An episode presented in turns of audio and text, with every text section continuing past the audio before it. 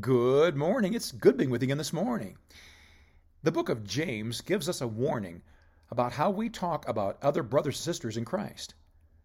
I think we far too often undervalue the people we associate with who know the Lord. We sometimes forget that they hold a very important position with God. They are His blood washed children, and He has a special place in His heart for each and every one of them. I always thought it was funny that when I was growing up, I couldn't find one kind thing to say about my sisters. We didn't always get along very well, and as far as I was concerned, we could live completely separate lives.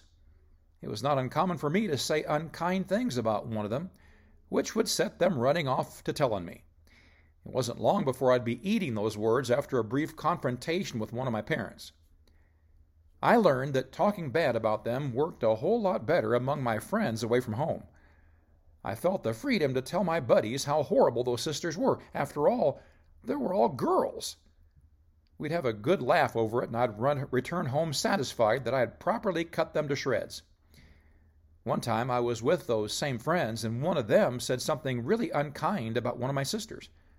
I whirled around and went nose to nose with him and said, Don't you ever say that again. You can't talk like that about my sisters. He said, But you do. Well, I know, but that's different. I didn't take time in my immature brain to consider the inconsistency of my reasoning. But my friend was right. I did talk bad about them. Why shouldn't he?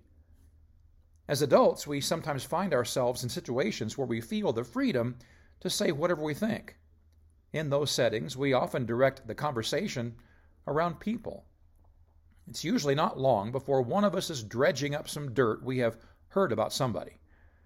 There tends to be something in us that finds satisfaction in talking negatively about others. Oh, maybe it's because we think it makes us feel better than they, but I don't know. Most of us have experienced what I'm talking about. James' admonition warns us to refrain from such talk. He wrote in James 4:11, "Speak not evil one of another, brethren. He that speaketh evil of his brother, and judgeth his brother, speaketh evil of the law, and judgeth the law. But if thou judge the law, thou art not a doer of the law, but a judge. He said that we should not speak evil of others. That's very good advice. Following that could keep us out of a great deal of trouble. It could also prevent hurt feelings and lost friends. His admonition is built upon the principle of judging others with the law. As we talk bad about others, it ultimately puts us in the position of their judge. We have tried and condemned them as guilty of whatever offense we happen to be considering. It is like holding them accountable to the law and becoming their judge.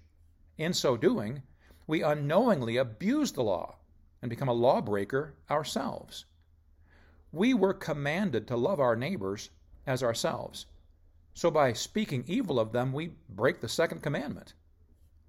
I think we best heed what James is teaching and find positive things to say about others. You'll be amazed how it will help your spirit. God bless you today. I love you.